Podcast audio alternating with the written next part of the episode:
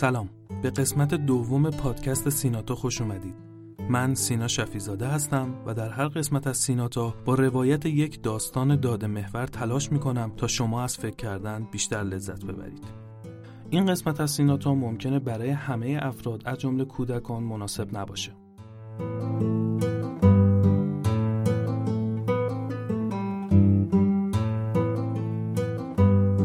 از سیناتا با حمایت آهنگیفای یا همون دنیای ترانه سابق درست شده. شاید خیلی وقتا شده باشه که یه آهنگ خیلی خیلی قدیمی رو بخواید پیدا بکنید یا اینکه بفهمید که آخرین آهنگایی که توی بازار عرضه شده چیا هستن و پیدا کردن اون براتون مشکل باشه. روی سایت ها برید به سایت های غیر مرتبط وصل بشید یا آهنگی که دانلود می‌کنید اون کیفیت مورد نظرتون رو نداشته باشه. به جای این کارا می‌تونید از ربات تلگرامی آهنگیفای استفاده بکنید. اگر به انگلیسی توی تلگرام جستجو بکنید آهنگیفای رو می‌تونید از این ربات استفاده بکنید جستجوهای پیشرفته انجام بدید اسم خواننده رو بزنید یا یه تیکه از آهنگی که داره پخش میشه رو ضبط بکنید و براش ارسال بکنید و اون آهنگ رو برای شما ارسال می‌کنه و شما می‌تونید که گوش بکنید. امکانات دیگه هم میده. می‌تونید آهنگ مورد علاقتون رو دسته بندی بکنید برای خودتون نگه دارید یا اگر خواستید از آخرین آهنگایی که منتشر میشه مطلع بشید.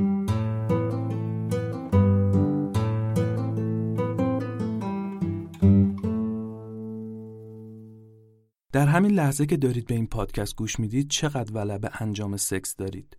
چقدر افکار جنسی ذهن شما رو به خودش مشغول کرده؟ کدوم رفتارهای جنسیتون هستش که دارید از دیگران پنهانشون می‌کنید؟ در این قسمت قراره که به موضوع بیشفعالی جنسی بپردازیم. این قسمت برگرفته از داده های پایان نامه ارشد خودم هستش و این پژوهش در کنگره اعتیاد دانشگاه ایران به صورت شفایی ارائه شده.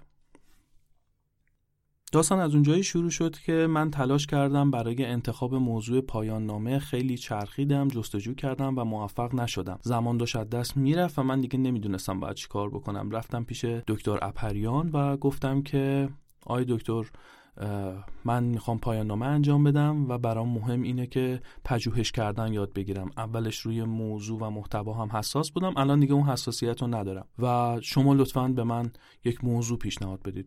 آقای دکتر اپریان که ما باشون درس علوم اعصاب شناختی رو گذرانده بودیم و خودشون هم رو بحث توانبخشی شناختی کار می‌کردن. گفتش سینا من یه موضوعی دارم که راست کار خودته. بعد منم خیلی خوشحال شدم. گفتم خیلی ممنونم. بعد چی هستش؟ گفت الان بهت میدم. تو اصلا برای این کار ساخته شدی. یعنی از اون اول که اومدی گفتی من اصلا فکر می‌کنم که این کار خودته. دیگه منم یه حس غروری گرفته بودتم همجوری که الان دیگه من قرار مرزهای علم و الان جابجا کنم و استعدادم و کشف کرده. های دکتر دیدم مال همه دانشجو رو از کشوی سمت راست پرپوزال پیشنهاد میده. مال منو دست کرد از کشوی سمت چپ. و گذاشت روی میز و من یه نگاه کردم دیدم نوشته اعتیاد به سکس. یه مکسی کردم.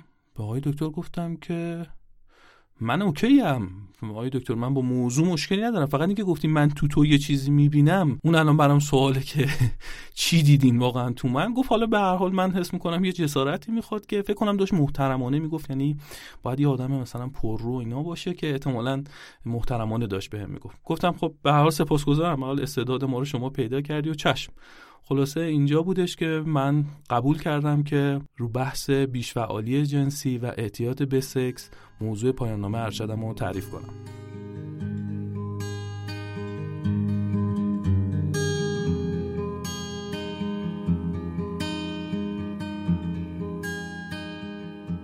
تمام مثال هایی که در ادامه در کنار توضیحات من زده میشه همشون از کیس های واقعی خودم هستن که باشون برخورد داشتم و اونو برای شما روایت می‌کنم.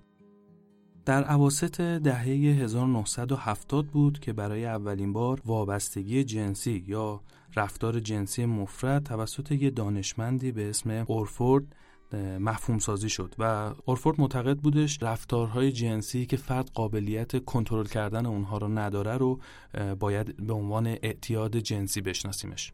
اگر مثالی بخوام برای این مفهوم سازی اورفورد بزنم می‌تونم یکی از کیس هامو مثال بزنم که یک آقایی بودش که گزارش می‌کرد با اینکه من فرداش کلاس دارم و می‌دونم که باید برم سر کلاس و زمان اول صبح هم هست اما تا دیر وقت پورنوگرافی نگاه می‌کنم و نمی‌تونم این رفتارم رو کنترل بکنم و تا دیر وقت نگاه می‌کنم صبحها دیر می‌رسم و خودم رو سرزنش می‌کنم اما این رفتار جنسی که جستجوی فیلم های پورنوگرافی هستش رو نمی‌تونم متوقف کنم و تا ساعت ها این کار رو ادامه میدم. دکتر کارنز اعتیاد جنسی رو اینطوری تعریف می‌کنه که میگه عدم توانایی فرد در کنترل تمایلات و رفتارهای جنسی که می‌تواند باعث اختلال در زندگی فرد شود رو اعتیاد جنسی مینامیم. به عنوان مثال یکی از کیس هایی که من داشتم گزارش می‌کرد که من امکان کار کردن در محل کاری که یک خانم وجود داشته باشه را ندارم. ایشون آقا بود و میگفتش که اگر من تو محیطی باشم که حتی یک خانم وجود داشته باشه تمام مدت ذهنم درگیری که چجور می‌تونم با این آدم ارتباط برقرار کنم برای همین سعی می‌کنم تو محیط هایی کار بکنم که کاملا مردونه باشه و هیچ خانومی حضور نداشته باشه. چون کنترل کردنش براش کار دشواری بود و نمی‌تونست این افکار رو کنار بذاره. شیوع بیشفعالی یا اعتیاد جنسی توی جامعه بالغ آمریکا طبق گزارشی که کاریلا تو سال 2014 داده 3 تا 6 درصد افراد بالغ جامعه رو در بر می‌گیره که نسبت مردان تقریبا 3 تا 5 برابر بیشتر از خانم‌ها هستش. دکتر کارنز تو سال 1991 توی مقالش نشانه های بالینی رو هم گزارش می‌کنه در رابطه با این اعتیاد. اولین نشانه رو رفتار جنسی خارج از کنترل فرد می‌دونه. به عنوان مثال یک کیس آقایی داشتم که ایشون متأهل بودن و روزی دو تا سه بار خود ارزایی انجام می‌دادن. نمی‌تونستن که این رفتارشون رو کنترل بکنن و انجام ندن. و گزارش می‌کردن که خودم هم از این موضوع ناراحت هستم اما در کنار رابطه هایی که با همسرم دارم صورت روزانه با استفاده از فیلم های پورنوگرافی حداقل دو یا سه بار خود ارزایی انجام میدم. نشانه دومی که ازش یاد می‌کنه اصرار پیوسته به رفتارهای پرخطر جنسیه. به عنوان مثال آقایی گزارش می‌کرد که من یک بار یک دختر خانومی رو توی میر داماد در واقع سوار کرده بودم. ایشون فاحشه بود و من فراموش کرده بودم که کاندوم همراه خودم داشته باشم و نتونسته بودم تهیه بکنم. اما باز هم با وجود اینکه کاملا به ریسکش آگاه بودم نتونستم جلوی خودم رو بگیرم و در واقع یک رابطه جنسی محافظت نشده با یک فاحشه داشتم. نشانه بعدی که کارنز بهش اشاره می‌کنه استفاده از رفتار جنسی به عنوان یک استراتژی مقابله اولیه هست. یعنی چی یعنی که یک زمانی فرد توی فشار قرار می‌گیره توی ناراحتی قرار می‌گیره توی استرس قرار می‌گیره و برای اینکه یک پاداشی به خودش بده تا از زیر این فشار رها بشه به دنبال رابطه جنسی یا لذت جنسی میگرده. به عنوان مثال فرد متأهلی رو داشتم که کار بسیار پرتنشی داشت و دقیقا این رفتار رو انجام می‌داد تا جایی که خانومش ابراز ناراحتی کرده بود و اینکه حس می‌کرد که بیشتر از اینکه معاشقه و محبت توی رابطه باشه انگار که به صورت خودخواهانه و برای فرار از اون فشارها رابطه برقرار میشه. نشانه پنجمی که کارنز بهش اشاره می‌کنه تغییرات شدید خلق و خوی مرتبط با فعالیت جنسی. فردی رو داشتم که تعدد رفتارهای جنسی داشت تا جایی که حتی در زمانی که پارتنرش در دوران عادت ماهانه بود باز هم اقدام به برقراری ارتباط جنسی می‌کرد و این سطح از ولع رو تجربه می‌کرد و به یک باره تمام این خلق و خو کنار گذاشته می‌شد احساس شدید ناراحتی می‌کرد و یهو برای یک مدت طولانی هیچ گونه رابطه جنسی یا حتی نزدیک شدن به شریکش رو هم تجربه نمی‌کرد. نشانه شیشم صرف زمان زیاد برای به دست آوردن رابطه جنسی هستش. به عنوان نمونه من فردی رو داشتم که گزارش می‌کرد من توی یک تئاتری که رفته بود توی تئاتر شهر با یک نفری آشنا شده بود البته خیلی مختصر بوده و احساس کرده بود که این آدم کسی هستش که می‌تونه باهاش نزدیک بشه و رابطه جنسی برقرار کنه. اما حالا به خاطر شرایطی که به وجود اومده بود فراموش کرده بود که مثلا شماره تماس ایشون رو بگیره. و تقریبا اون یک هفته ای که برای درمان به کلینیک مراجعه می‌کرد تمام بعد از ظهراش رو می‌رفت توی تئاتر شهر توی پارک دانشجو و میگشت. دنبال این آدم که شاید یک بار دیگه به بهانه یک تئاتری دوباره بتونه پیداش بکنه. و خب این کار باعث می‌شد که ساعتها زمان خودش رو توی پارک تلف بکنه که شاید بتونه یک بار دیگه اون آدم رو ببینه و این بار یه قدم جلوتر بره. نشانه هفتم صرف هزینه برای تجارب جنسی بود. به عنوان مثال کیسی رو داشتم که گزارش می‌کرد که هر بار برای اینکه تجربه بهتری از رابطه جنسی با شریکش داشته باشه برای اون کادو می‌خرید و کم کم طرف مقابل این رو متوجه شده بود و به عمد شاید بگم مثلا خودش رو لوس می‌کرد یا خودش رو عقب می‌کشید که این مجبور بشه براش کادو بهتر بخره تا این در قبال اون کادو باش رابطه جنسی برقرار کنه. و این کم کم تبدیل شده بود به یه عادت که انگار اون به صورت غیر مستقیم پرداخت انجام می‌داد و کادو می‌خرید و اون هم حاضر می‌شد که در رابطه جنسی مشارکت بکنه. نشانه هشتمی که کارنز اشاره می‌کنه عواقب اجتماعی فیزیکی و روانشناختی شدیده که فرد ممکنه که دچار اونها بشه. فردی که دارای اعتیاد جنسی هستش ممکنه که به خاطر رفتارهای پرخطری که انجام میده عواقب حقوقی پیدا بکنه. به کسی آسیب برسونه ازش شکایت بشه یا اینکه نه دچار بیماری های مقاربتی بشه یا دچار افسردگی یا بیماری های روانشناختی بشه.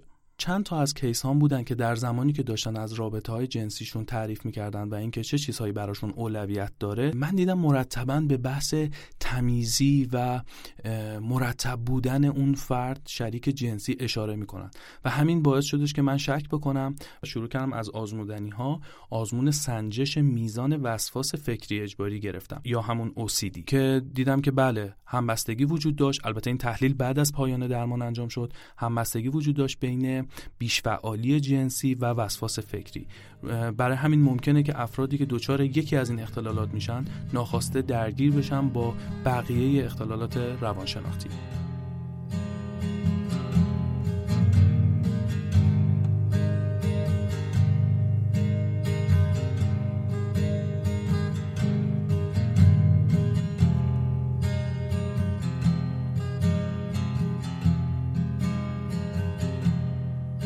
بعد از اینکه مطالعاتم تو این حوزه تکمیل شد یه مقداری دیدم بیشتر شدش تصمیم گرفتیم که اول یک ابزاری پیدا بکنیم که بتونیم تشخیص بدیم که آیا یک آدم واقعا بیش فعال جنسی هستش یا نیستش. اصطلاحا بهش میگن ابزار قربالگری من جستجو کردم دیدم به زبان فارسی هیچ ابزار اعتباریابی شده ای وجود نداره برای تشخیص بیش فعالی جنسی.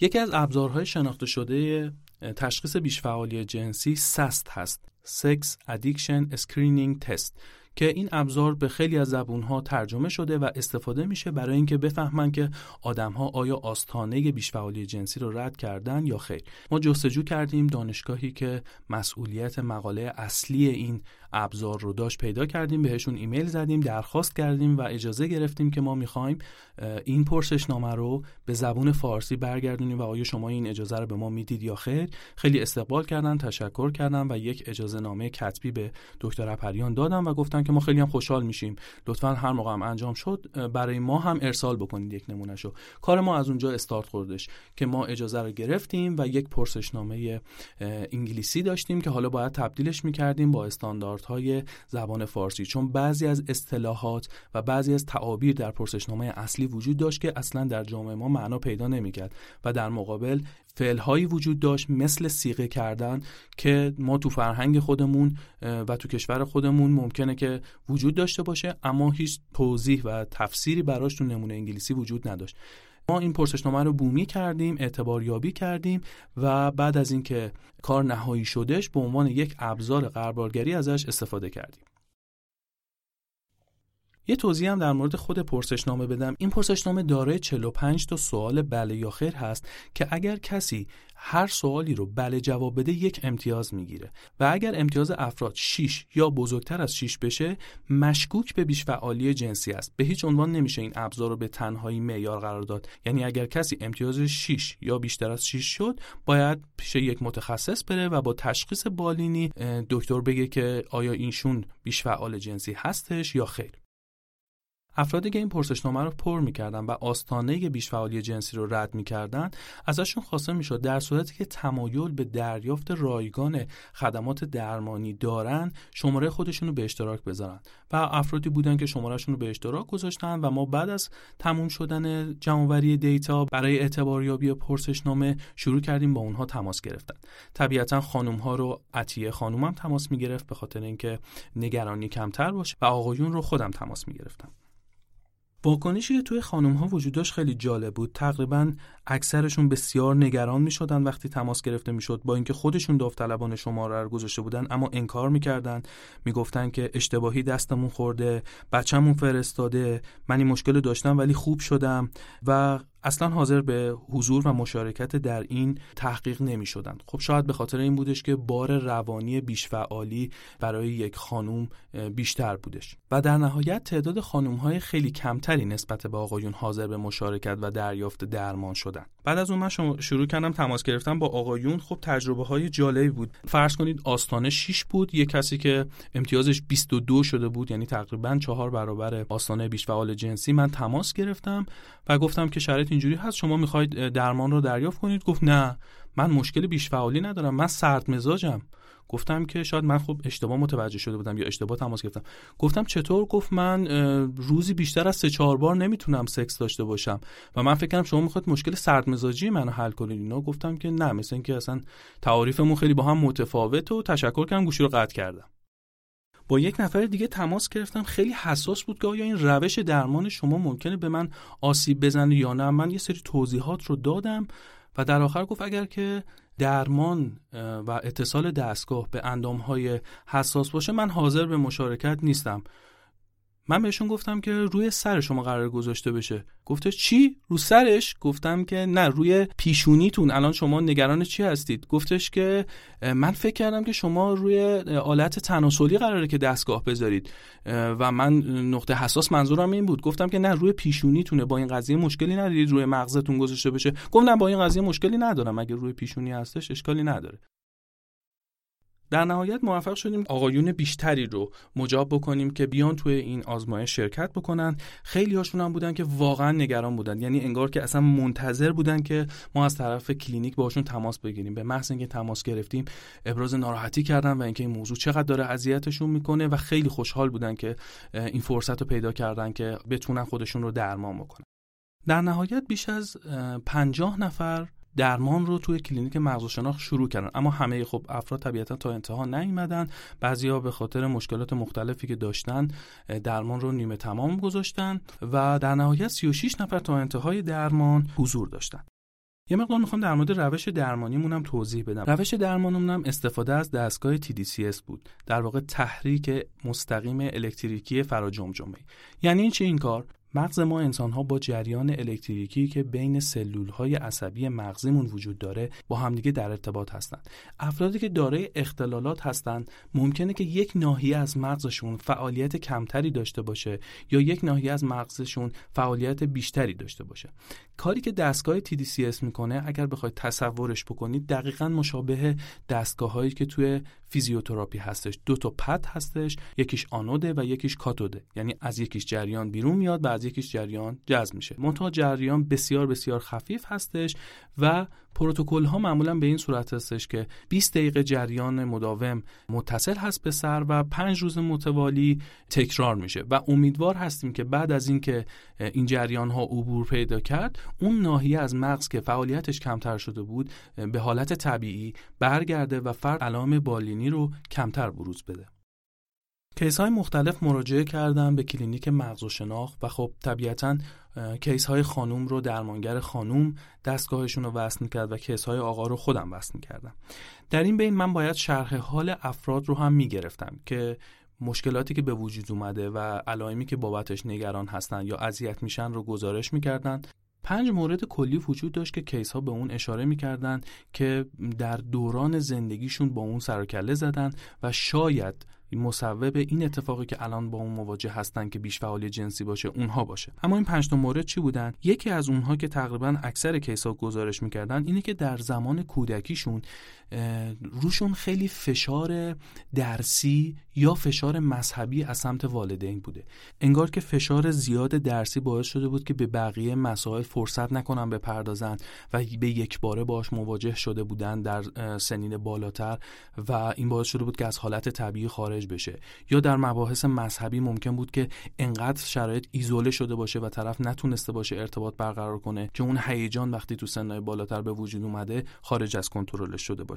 یکی از موارد دیگه که بهش اشاره می‌کردن این بودش که همه این افراد البته اون زمانی که کودک بودن خیلی آگاه به قضیه نبودن. اما قبل از سنین مدرسه حتی یعنی تو سن چهار تا 6 سالگی تجربه رابطه نیمه کامل و کامل جنسی رو با همجنس های خودشون داشتن. یعنی یه کیسی داشتم که تقریبا از چهار تا 6 سالگی به گزارش خودش تقریبا هر روز یک تجربه جنسی با همسایهشون که خب اونم مثلا یه پسر بچه‌ای بوده داشته. و میگفتش که همون زمان ها حس می‌کردم که من چقدر اینو دوست دارم و انگار یه وابستگی عاطفی هم به وجود اومده بود. و برای دو سال مداوم همچین چیزی رو تجربه می‌کرده و البته ازش پرسیدم اون زمان می‌دونستید دقیقا این چه کاریه؟ می‌گفت نه فقط انگار که یه لذتی بود و یه آرامشی بود که انگار یه کسی هستش که ما می‌تونیم یواشکی با هم دیگه ارتباط داشته باشیم.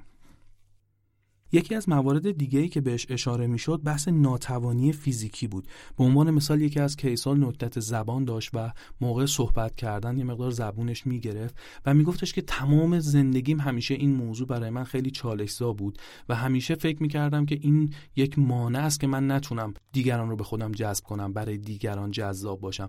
برای اینکه به خودش ثابت بکنه که نه این چیزی نیستش که تو رو محدود بکنه شروع کرده بود با هر تعداد آدمی که می‌تونه ارتباط بگیره با باشون رابطه برقرار کنه تا ثابت کنه که این مراتب محدودیت نیستش. و این تعدد روابط باعث شده بود که به بیشفعالی جنسی دچار بشه. یکی از محدودیت های دیگه ای که کیسام گزارش می‌کردن ناتوانی مالی بود. خیلی هاشون گزارش می‌کردن از زمانی که وارد دانشگاه شدیم داستان شروع شد. اونجا بودش که ما تفاوت های سطح طبقات اجتماعی سطح درآمد خیلی خودش رو نشون می‌داد و ما احساس سرخوردگی می‌کردیم که مثلا سطح درآمدمون پایین تر هست و برای اثبات این که نه این سطح درآمد محدودیتی برای ما نیستش اقدام می‌کردیم به برقرار کردن ارتباط های متعدد با افرادی که توی دانشگاه بودن و بتونیم تعداد آدم های بیشتری رو درگیر خودمون کنیم تا نشون بدیم که نه این محدودیت نیستش. این محدودیت مالی برای من مانع من نمی‌تونه بشه که من ارتباط با آدم های دیگه و جنس مخالفم برقرار بکنم. و مورد پنجمی که کیسام گزارش نکردن و من خودم متوجه شد همون موردی بود که در رابطه با وسواس فکری قبلتر اشاره کردم. من موقعی که می اومدم این پدها رو روی پیشونیشون نصب بکنم خب برای اینکه جریان الکتریکی برقرار باشه این پدها رو باید با سرم خیس می کردیم که این جریان برقرار باشه. خب اون اوایلش خیلی وارد نبودم این پدها رو زیادی خیس می کردم و زمانی که روی پیشونیشون میذاشتم و اون چسب رو میبستم باعث می‌شد که یهو چکه بکنه. و دیدم زمانی که از این پدها آب چکه می‌کنه رو لباسشون یا روی دستشون به شدت احساس ناراحتی می‌کنن از جاشون گاهن میپرن و خیلی ناراحت میشن. یه لحظه این در کنار اون توصیفاتی که در مورد تمیزی و مرتب بودن شریک های جنسیشون گزارش می‌کردن باعث شدش که این جرقه برای من بخوره که نکنه که بیشفعالی جنسی انگار یک وسواس فکریه که فقط محتواش شده مسائل جنسی. case های مختلفی که به کلینیک مراجعه کردن توی سه دسته قرار گرفتن. یک دسته گروه کنترل بودند که روشون جریانی برقرار نمی‌شد و به این صورت بودش که اولش جریانی وصل می‌شد و اینها احساس می‌کردن که داره بهشون جریان وارد میشه و بعد از اون جریان قطع می‌شد. دو گروه دیگه ای که داشتم دو ناحیه مختلف مغزی رو تحریک می‌کردم. یکی از گروه ها DLPFC راست و یکی از گروه ها DLPFC چپ بود که ناحیه DLPFC تقریبا به صورت حدودی اگر بخوای تصور کنی یک وجب بالاتر از ابروی شما میشه. و در نهایت نتیجه این شدش که در ناحیه DLPFC راست کاهش 71 درصدی از نظر آماری معنادار نشد به خاطر اینکه تعداد کیس هامون کم بود افراد کمی حاضر به مشارکت شدند و احتمالا اگر که بتونیم تعداد کیس ها رو بالاتر ببریم می‌تونیم امیدوار باشیم که از نظر آماری هم این کاهش و این درمان معنادار بشه.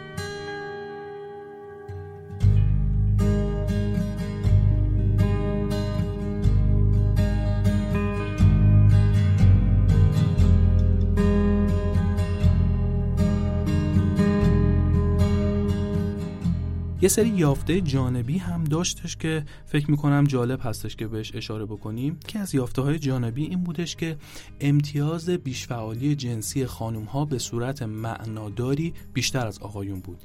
یعنی خانوم هایی که بیشفعال جنسی بودن امتیازشون از آقایونی که بیشفعال جنسی بودن به صورت معناداری بالاتر بودش. و همین داستان در مورد متعهل ها هم وجود داشت. به این صورت که امتیاز متعهل ها به صورت معناداری از آدمهای مجرد بالاتر بود. یعنی افراد متأهلی که اعتیاد جنسی دارند به صورت معناداری امتیاز بالاتری نسبت به افراد مجردی دارند که بیشفعالی جنسی دارند.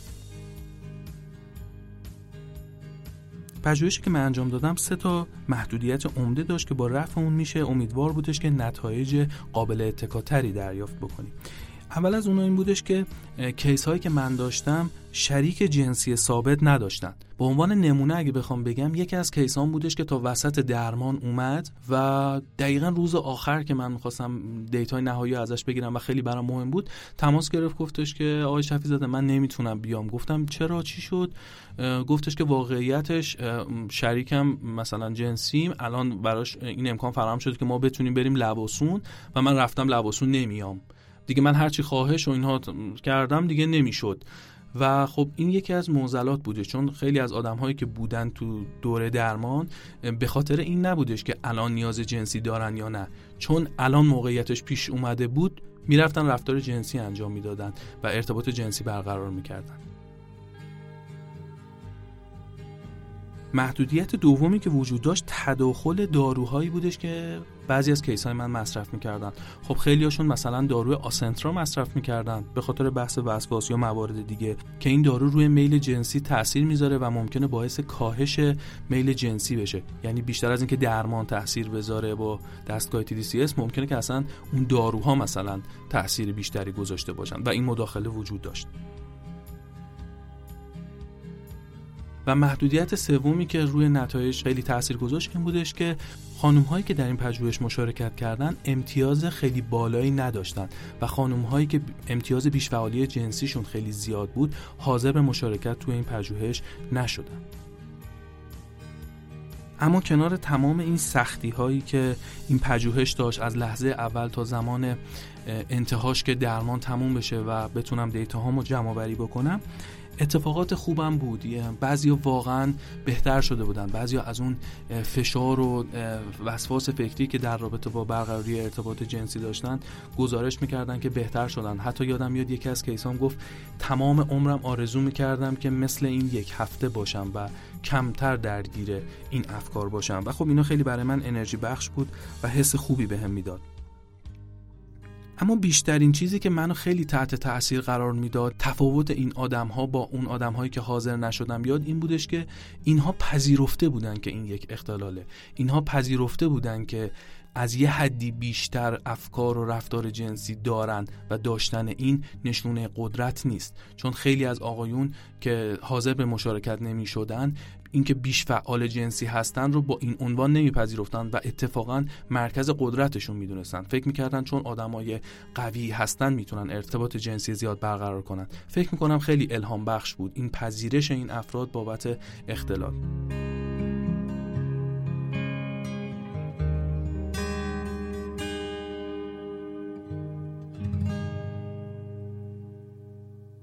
در آخر اگر از شنیدن این قسمت از سیناتا لذت بردید و افرادی رو تو اطرافتون می‌شناسید که امکان داره این محتوا براشون جذاب یا کمک کننده باشه می‌تونید این پادکست رو براشون ارسال کنید تا اونها هم توی این لذت شریک بشن. شما به قسمت دوم پادکست سیناتا گوش دادید. این قسمت از سیناتا با حمایت آهنگیفای یا همون دنیای ترانه سابق درست شده.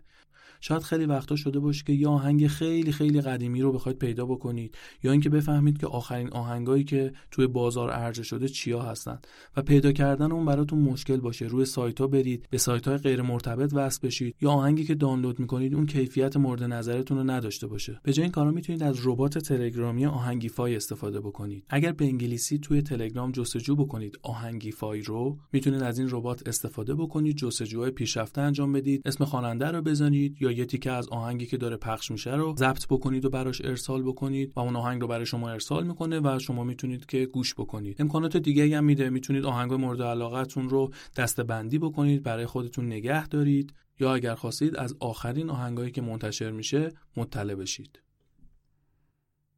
برای دانلود و شنیدن قسمت های دیگه سیناتا می‌تونید یکی از اپلیکیشن های پادکست مثل Castbox یا Apple Podcast رو نصب بکنید و نه تنها سیناتا بلکه کلی پادکست جذاب فارسی و غیر فارسی هست اونجا که می‌تونید ازش استفاده کنید.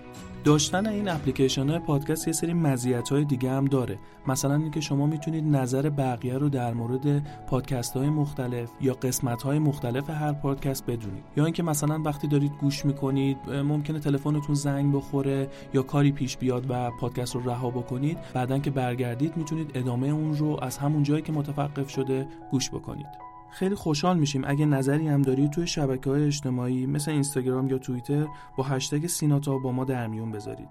در آخر سپاسگزارم از شما که به این قسمت گوش دادید و تمام کسایی که در ساخت این قسمت کنار من بودن.